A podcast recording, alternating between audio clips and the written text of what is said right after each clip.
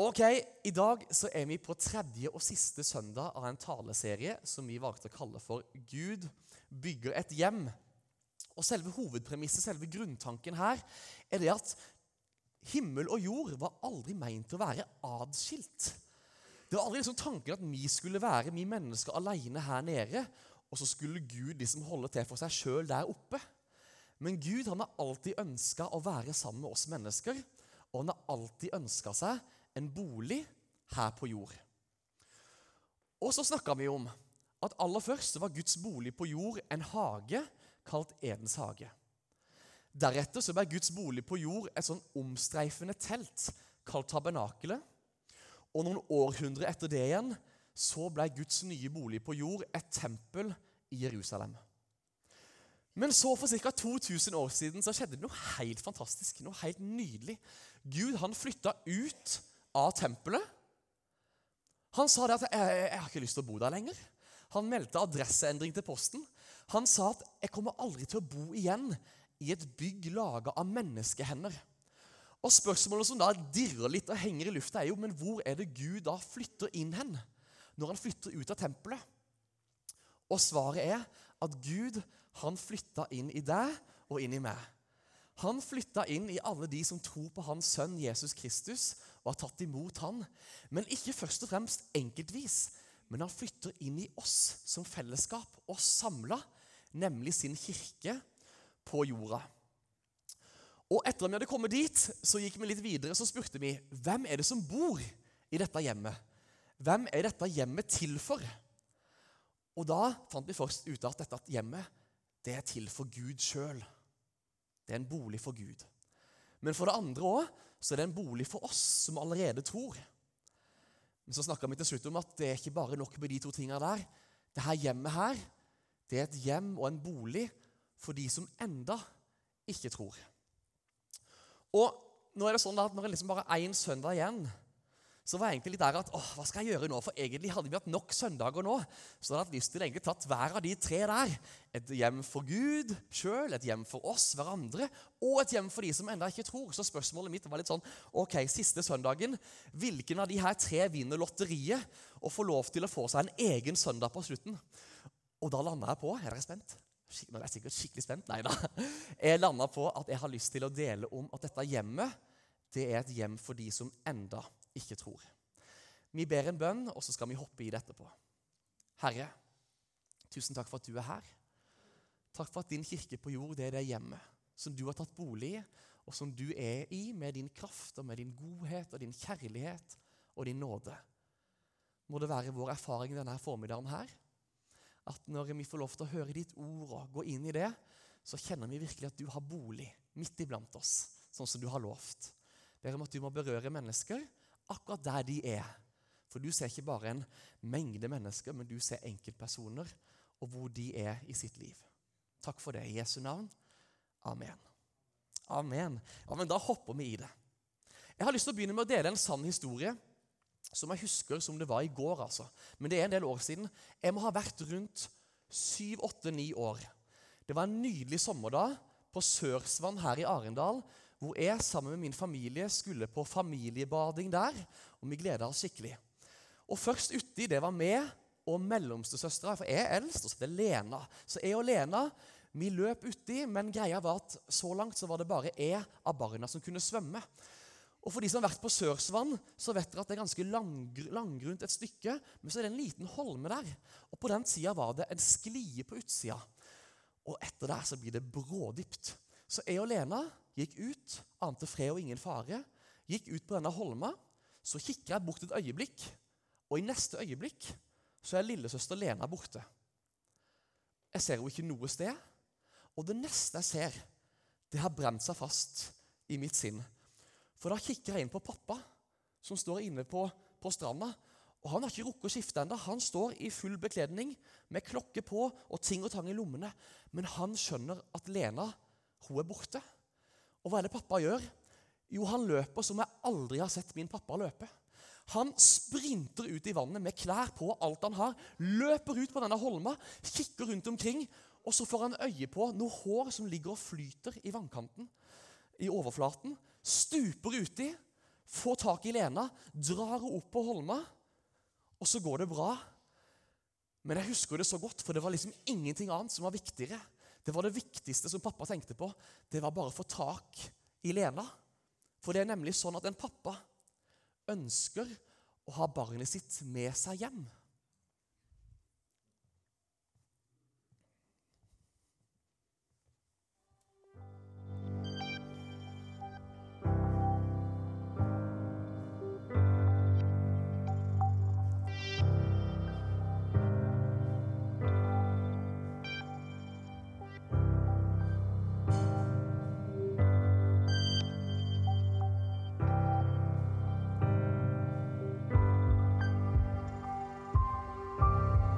Hvor er du?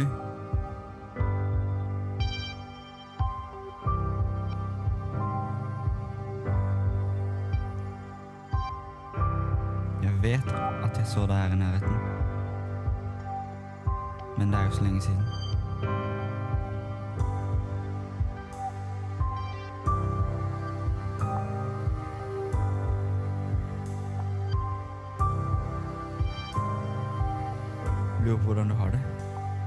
Hva har skjedd?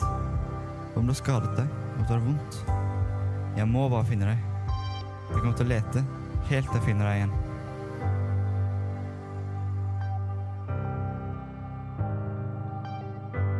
Hvor er du? Ikke gjem deg, vær så snill. Jeg skal finne deg. Jeg må finne deg.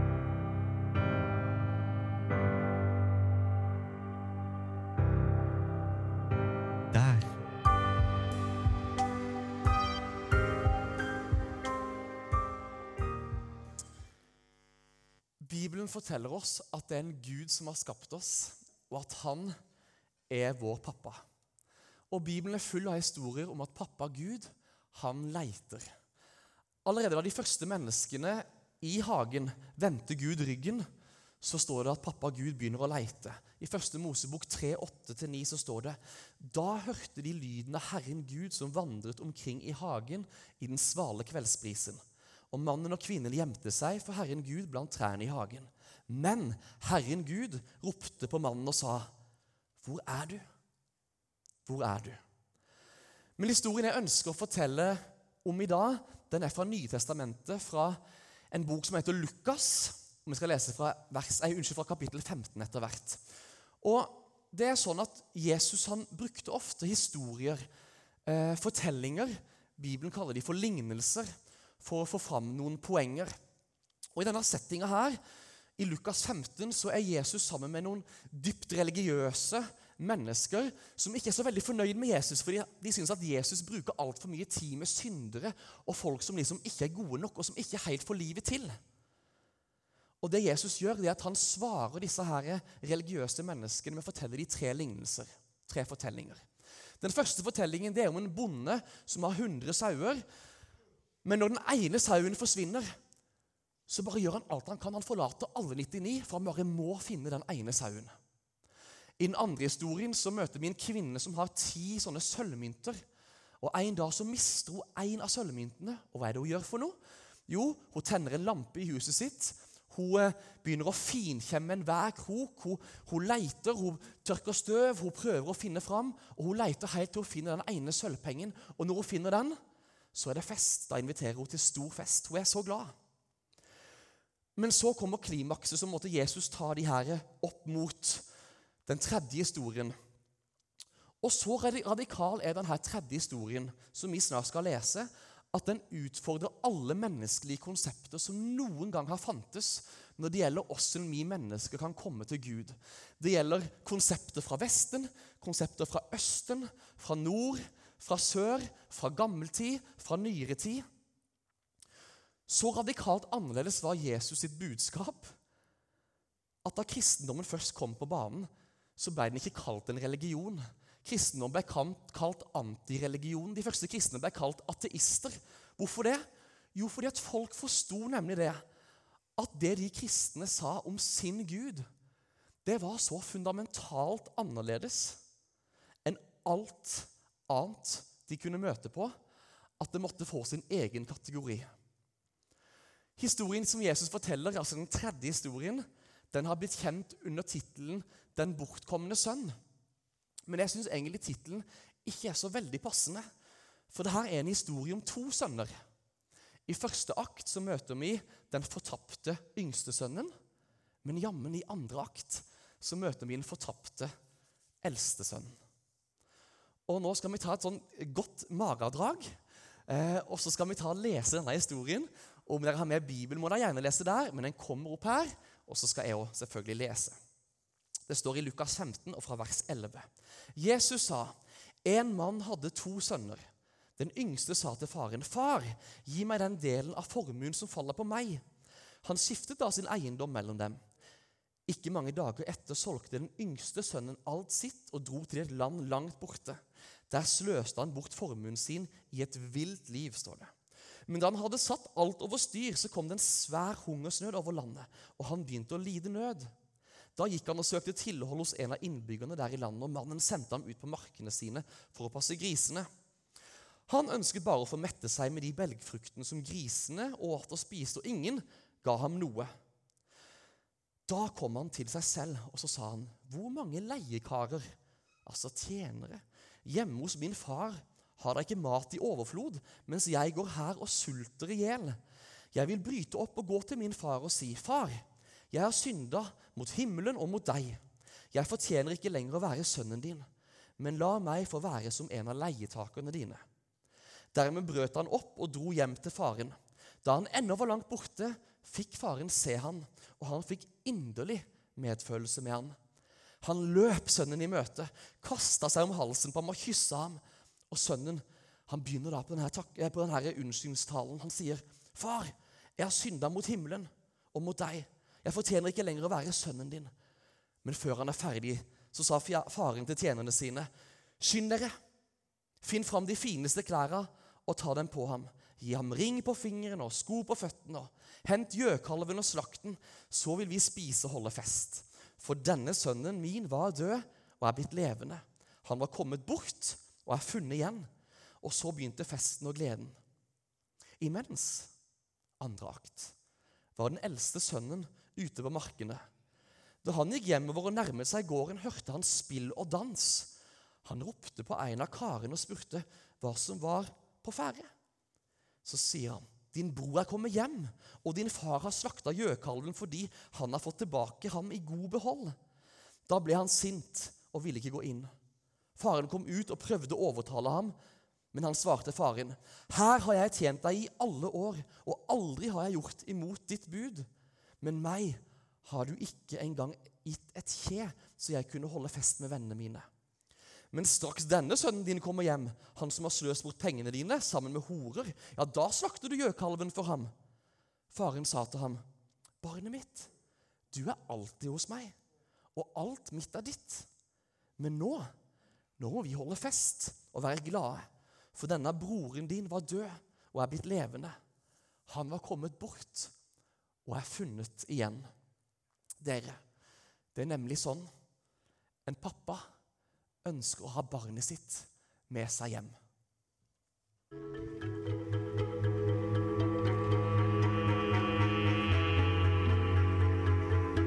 Er du glad for å reise hjem, eller? Det er Så bra å se deg igjen. Endelig fant jeg deg. Har du det bra? Går det fint? High five. Yes. Kom, jeg skal vise deg veien ut herfra.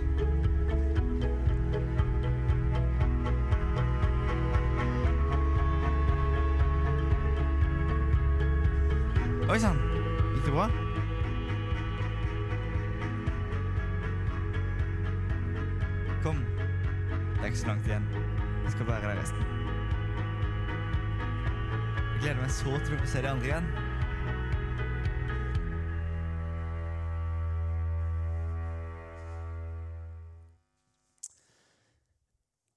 I denne historien om de to sønnene så begynte første akt med at yngstesønnen kommer til pappaen og spør om å få den arven som han mener tilhører seg sjøl. Og Selv om det her liksom skjærer litt i våre 21. århundreører, så kan jeg love dere at dette virkelig skar i ørene til de som levde i første århundre. de var rett og slett totalt sjokkert. Den tida så var det vanlig at eldste sønn fikk dobbel del. Så hvis en sånn som i denne historien her hadde to sønner, så ville den yngste sønnen få en tredjedel, og så ville eldste sønnen få to tredjedeler.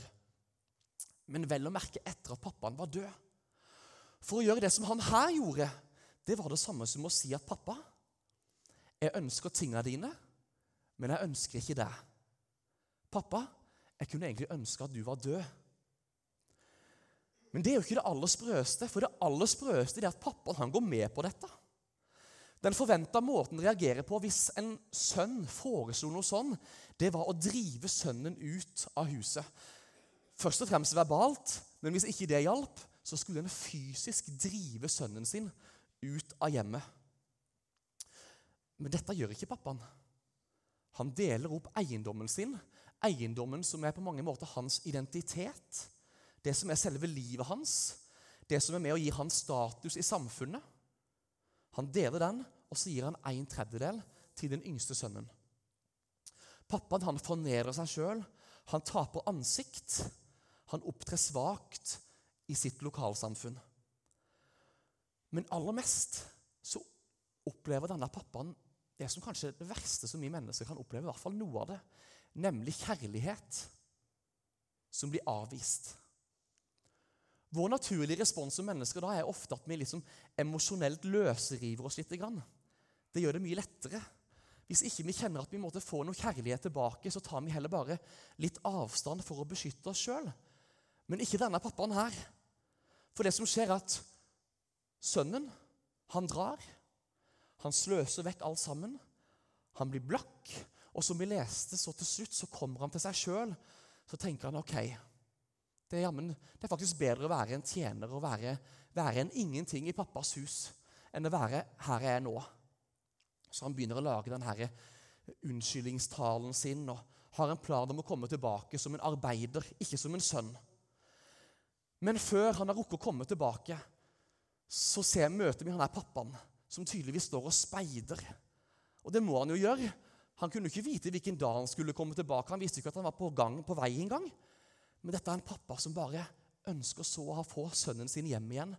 At han dag inn, dag ut står og speider og leiter. Og mens denne sønnen her fortsatt bare er en liten sånn prikk i horisonten, så kommer pappaen og løper imot han. Og det skulle ikke pappa gjøre. Hvis du var en litt stolt, ordentlig patriark familieoverhode, så drev du ikke og løp. Det var nedverdigende. Det var noe som barn gjorde. Da måtte du dra opp kjortelen din og vise leggene. Og det skulle du ikke gjøre, så nå vet dere det. Men han løper han i møte, hiver seg rundt han og sier, 'Barnet mitt, velkommen hjem.' Han gir ham det beste han har, han gir de beste tingene han har, og så steller han i stand den største festen som han noen gang har hatt. Men så kommer akt to. Der møter vi den eldste sønnen. Og han er så sinna. Han er rasende. Og denne gangen er det eldste sønnen sin tur til å i all offentlighet fornedre pappaen sin. Ydmyke han. For han nekter å gå inn på den største festen som pappaen noen gang har stelt i stand. Den festen som er for hele lokalsamfunnet, hvor alle sammen er. Han nekter å gå inn der. Pappaen kommer ut, prøver å overtale han og sier men sønnen min, kom inn. Men eldstesønnen, det eneste han klarer å si, og som han er opptatt av, det er at ja, men det her er bare så urettferdig. Og festen den er så dyr. Og så begynner han å prate om hvor god han sjøl er, hvor flink han er, hvor mye han har fått til. Han, det er jo han som fortjener dette her. Og igjen så hadde pappa en kjempegod grunn til å skyve vekk en sønn, men det gjør han ikke. Og det vi sitter igjen med nå, det er at egentlig historien slutter jo mens vi sitter liksom ytterst på stolen. Vi sitter der og lurer på hva er det som kommer til å skje. Kommer denne familien til å komme sammen igjen? Kommer eldstebroren til å gå inn på festen som pappaen har, eller gjør han ikke? Er noen av dere vokst opp med Brødrene Dal? Det er iallfall det. Det er akkurat sånn som på slutten i Brødrene Dal. Det blir stillbilde, og så kommer det sånn du, du, du, du, du. Og så en vill fortellerstemme, ikke sant? Dette er det som skjer vi lurer på hva er det som kommer til å skje. Og mitt spørsmål er, Hva er det egentlig som skjer i denne historien her? Og Jeg tror vi kan oppsummere det på tre måter. Det første jeg vil si, det er at Jesus han redefinerer Gud. Og det her med Gud som en pappa og Gud som far, det kan for noen være vanskelig. Og Nå er vi på en farsdag, og vi har flere ganger gratulert pappaer, og det skal vi gjøre. Men i et rom med så mange mennesker som dette, så er det ikke alle som har hatt en god pappa. Kanskje det har vært en fraværende pappa. Kanskje det har vært en pappa han ikke kunne stole på. Ulike historier som faktisk gjør det at når vi snakker om pappa, Gud, så er det veldig lett å projisere og ta liksom bilde av sin egen pappa og så liksom sette det litt på Gud. På godt og på vondt. Men det bildet som veldig mange hadde av Gud i Gamle Testamentet, og som kanskje mye har når vi leser Gamle Testamentet, det at Gud han var, han var streng. Det var litt sånn pekefinger. Vi vet det at Jødene de, de ville ikke engang si navnet til Gud, for det var for skummelt. De kunne ikke skrive navnet i sin, i sin, fulle form. De måtte bare skrive noen av bokstavene. For han var så mektig, han var så kraftfull. Han var en en skulle frykte. Men så kommer Jesus på banen. Og hva er det Jesus gjør? Jo, han er jo den første som noen gang kaller Gud for pappa. Og ikke bare én gang gjør Jesus det, men alle ganger bortsett fra én så kaller Jesus Gud for pappa. Han redefinerer hvordan Gud er. Gud er ikke først og fremst Jo da, han er mektig, han er stor, han er voldsom, han er alt det, ja. Men først og fremst så er han en pappa. Han er en god pappa. Han er kjærlig, han er raus, tilgivende, tålmodig, omsorgsfull, tillitsfull, sjenerøs osv. Men ikke bare det at Jesus redefinerer Gud, han redefinerer synd. Og Ut ifra hvordan dette kapittelet som vi leste begynner, så kan vi anta at det er to grupper mennesker som er der og hører på når Jesus forteller de her historiene. her. Vi får jo vite at det er en religiøs gruppe mennesker. At det er noen fariseere, noen skriftlærde, som mente at de var litt flottere enn alle andre, og som prøvde liksom å få liksom Jesus litt på kroken, sette han litt fast, sette han i fella. Men så kan vi òg anta at det var en, ut hva vi leser, at det er en annen gruppe mennesker, nemlig syndere. Tollere. Folk som egentlig ikke helt fikk livet sitt til. For de står det at egentlig fulgte med Jesus så å si overalt. Så her er det to grupper mennesker som hører på Jesus, og som hører denne historien som vi leste. Og Det er ikke vanskelig å forestille seg at de religiøse menneskene virkelig klarte å gjenkjenne synden i akt 1 den med yngstesønnen de kjenner igjen ydmykelsen av pappaen. De prostituerte og grisebingen og egoismen og alle de tinga. Og tenkte fy, fy og fy, for en fyr. Men så i andre akt, da blir de rysta. For ifølge Jesus er det ikke bare den yngste sønnen som er fortapt, men den eldste er òg fortapt. Begge er fortapt. Den ene pga. sin ondskap, den andre pga. sin fromhet. Han sier, 'Jeg har aldri gjort imot ditt bud, pappa', sier den eldste. Og For han så er det ikke den tradisjonelle synden som holder ham borte fra faren. Det er hans egenrettferdighet. Det er hans stolthet. Og her i de to brødrene, og representert av de menneskene som står og hører på, så tror jeg at vi egentlig har hovedmåten som mange av oss mennesker prøver å leve, eller de to hovedmåtene som mange av oss mennesker prøver å leve på. Den ene sida, storebroren, som representerer de religiøse menneskene, som, som er så stolte av hvordan de lever, og prøver å leve opp til moralen og leve opp til standarden i egen kraft. De sier 'Jeg skal være snill. Jeg skal jobbe hardt. Jeg skal få det her til hvis jeg bare er god nok, hvis jeg bare hjelper nok eldre damer over veien. Hvis jeg bare gir så mye til de fattige, hvis jeg bare får sendt noen sånn Hvis jeg bare får gjort alle de tinga, ja, men da kan jeg komme til pappa Gud. Da kan jeg komme hjem til huset hans. Men så har du den andre innfallsvinkelen, som også kanskje mange tar. Som er lillebroren, synderen, og som representerte alle de som sto og hørte på, som ikke helt fikk livet til. Som egentlig prøver å realisere seg sjøl, og som sier jeg, jeg bestemmer sjøl hva som er rett og galt. Ingen som kommer til meg og si liksom hva som er greia her. Jeg bestemmer over meg sjøl. så lenge jeg ikke skader noen andre, så er det som er rett for meg, det er rett for meg. Det som er rett for deg, ja, men det er rett for deg. Begge sier at det her er måten å leve på. Men Jesus sier at begge to tar feil. Og det fører meg til det tredje som Jesus gjør i denne historien. Jesus redefinerer synd. Nei, unnskyld, det hadde blitt annet. Jesus redefinerer frelse. For hva er det vi ser her? Det er Gud som leiter. Det er Gud som tar initiativet.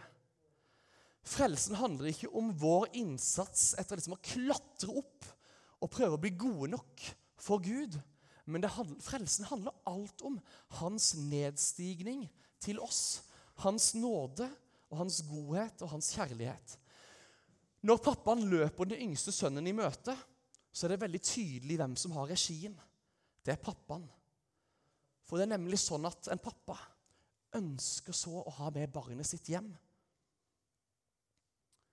Men så er det ikke bare at det er han, pappaen, som initierer og som leiter. Det er faktisk han som òg betaler prisen. For det nest siste verset vi leste, det er bokstavelig talt sant. For når faren sier til eldstesønnen at alt som er her, alt som er mitt, det er ditt, så er jo det helt riktig. For hva er det som har skjedd allerede? Jo, pappaen har jo gitt den ene tredjedelen til yngstesønnen. Så alt som er igjen, den siste to tredjedelen, det er jo eldstesønnen sin tilkommende arv. ikke sant? Hver kappe, hver ring, hver kalv, alle bygninger, alle tjenere. Lillebror, når denne store festen ble satt i gang, så ble faktisk lillebror ønska velkommen hjem for storebrors regning. Det var ikke gratis. Og Nå skal jeg si noe som kanskje høres litt rart ut før dere har hørt meg ferdig. Men vet dere hva? Det er ikke gratis å komme tilbake til Guds familie. Det er ikke gratis å bli frelst. Det er noen som må betale. Den andre broren må betale. Og hvorfor er det en så kjip storebror i denne fortellinga her? Jeg tror Jesus ønska å vise hvordan fariseerne var. Men hva, hva, hva, ville en, hva, ville en, sann storebror gjort? Jo, en sann storebror ville jo gått til pappaen sin og sagt, 'Pappa, lillebror er borte, og jeg ser at du har veldig vondt.' 'Vet du hva? Nå skal jeg gå ut. Nå skal jeg gå ut og leite.' 'Nå skal jeg ta den tida som trengs. Så pappa, så skal jeg gå og leite for deg og prøve å finne lillebror tilbake igjen.' Og vi må gjøre det sjøl, om det koster blod, svette og tårer, ja, vet du hva, jeg skal gjøre det. Jeg skal gjøre det personlig.' Stakkars gutt i historien her. Han har ingen sånn storebror. Men vet dere hva? Det har vi. I historien så viser Jesus oss en dårlig storebror, sånn at vi kan lengte etter en sann storebror. Og dere, vi, vi trenger ikke en storebror som reiser til nabobyen for å finne oss. Vi trenger en storebror som kommer fra himmelen og ned til jorda for å finne oss. Vi trenger ikke en storebror som tømmer lommeboka si for å finne oss og for å ta oss med hjem igjen. Vi trenger en storebror som tømte ut hele livet sitt, og som gir absolutt alt. Og vet dere hva? Jesus Kristus han var villig til å forlate pappaen sin for å finne deg og for å finne meg. På korset så blir Jesus hengt opp helt naken, sånn at vi kunne bli ikledd en ufortjent kappe av ære. På korset så er det den eneste gangen hvor Jesus ikke kaller Gud for pappa, men han kaller han for Gud. For i det øyeblikket så ble ikke han behandla som en sønn, sånn at vi faktisk kunne bli det. For oss så er frelsen betalt. Den er helt gratis. Den er bare av nåde. Men for vår storebror, Jesus Kristus, så kosta den absolutt alt den kosta hans liv.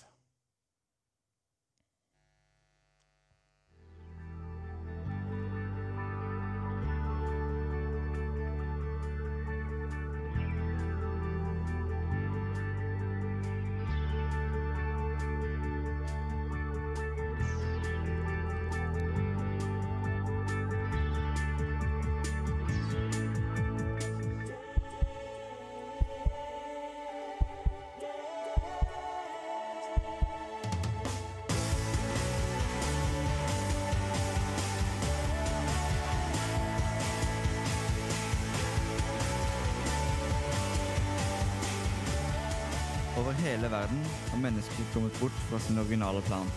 Men det er fortsatt håp. Jesus sier om seg selv og menneskesønnen er kommet for å lete etter de bortkomne og berge dem. Og letingen, den fortsetter.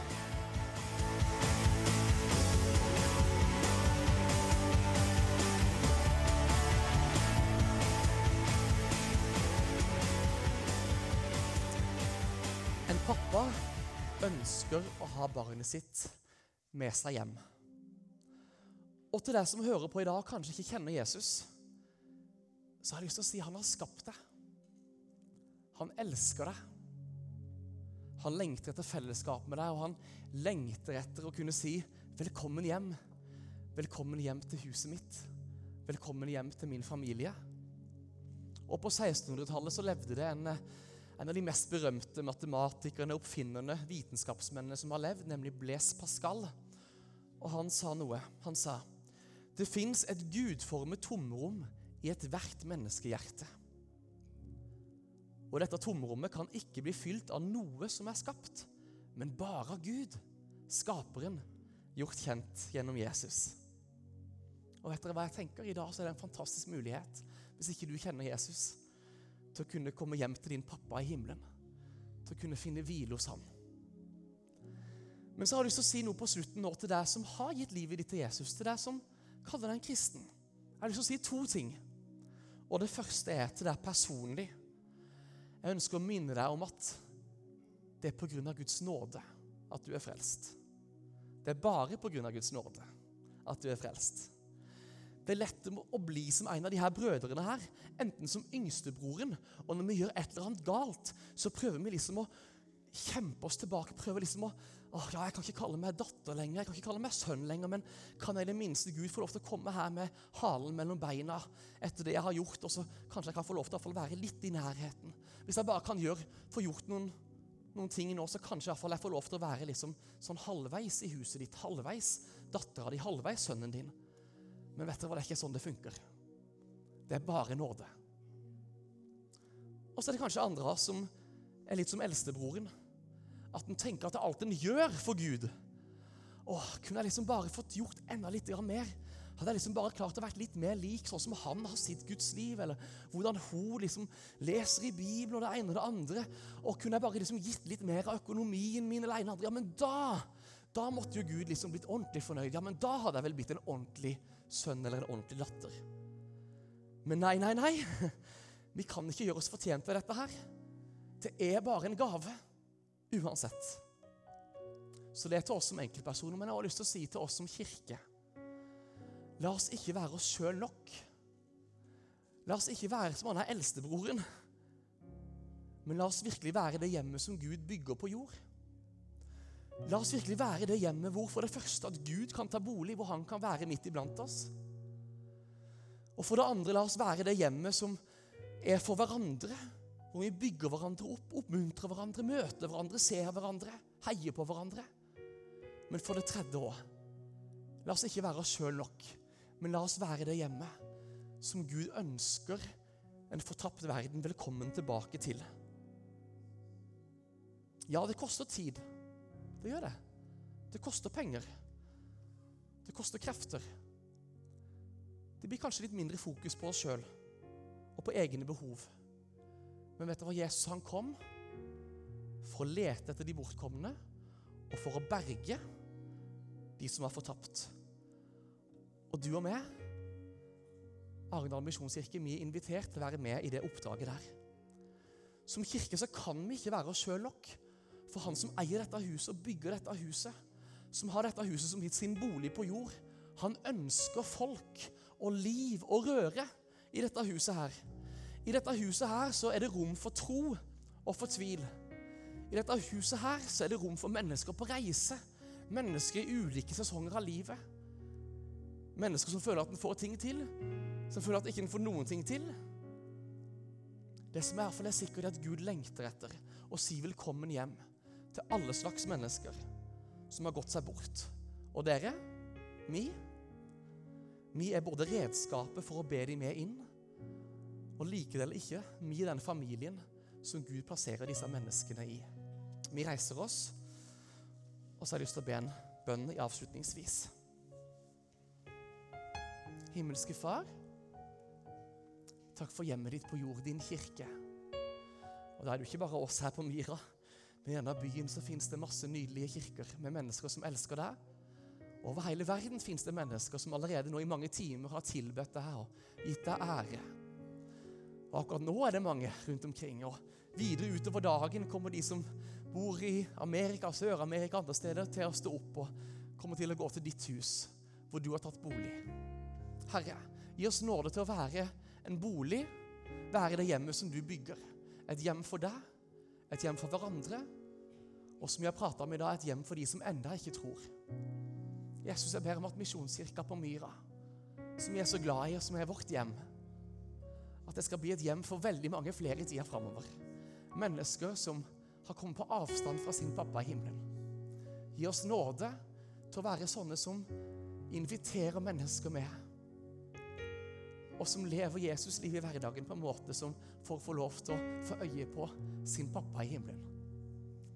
Og så vil jeg til slutt be for de menneskene som måtte være her, som kjenner at en har blitt utfordra på dette med nåde, og at en kanskje ikke helt strekker til.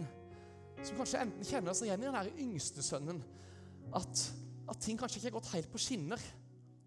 Og så prøver en liksom å prøver å gjøre de rette tingene for å komme seg tilbake. Men Herre, la de bare få en åpenbaring i dag om at det er din nåde.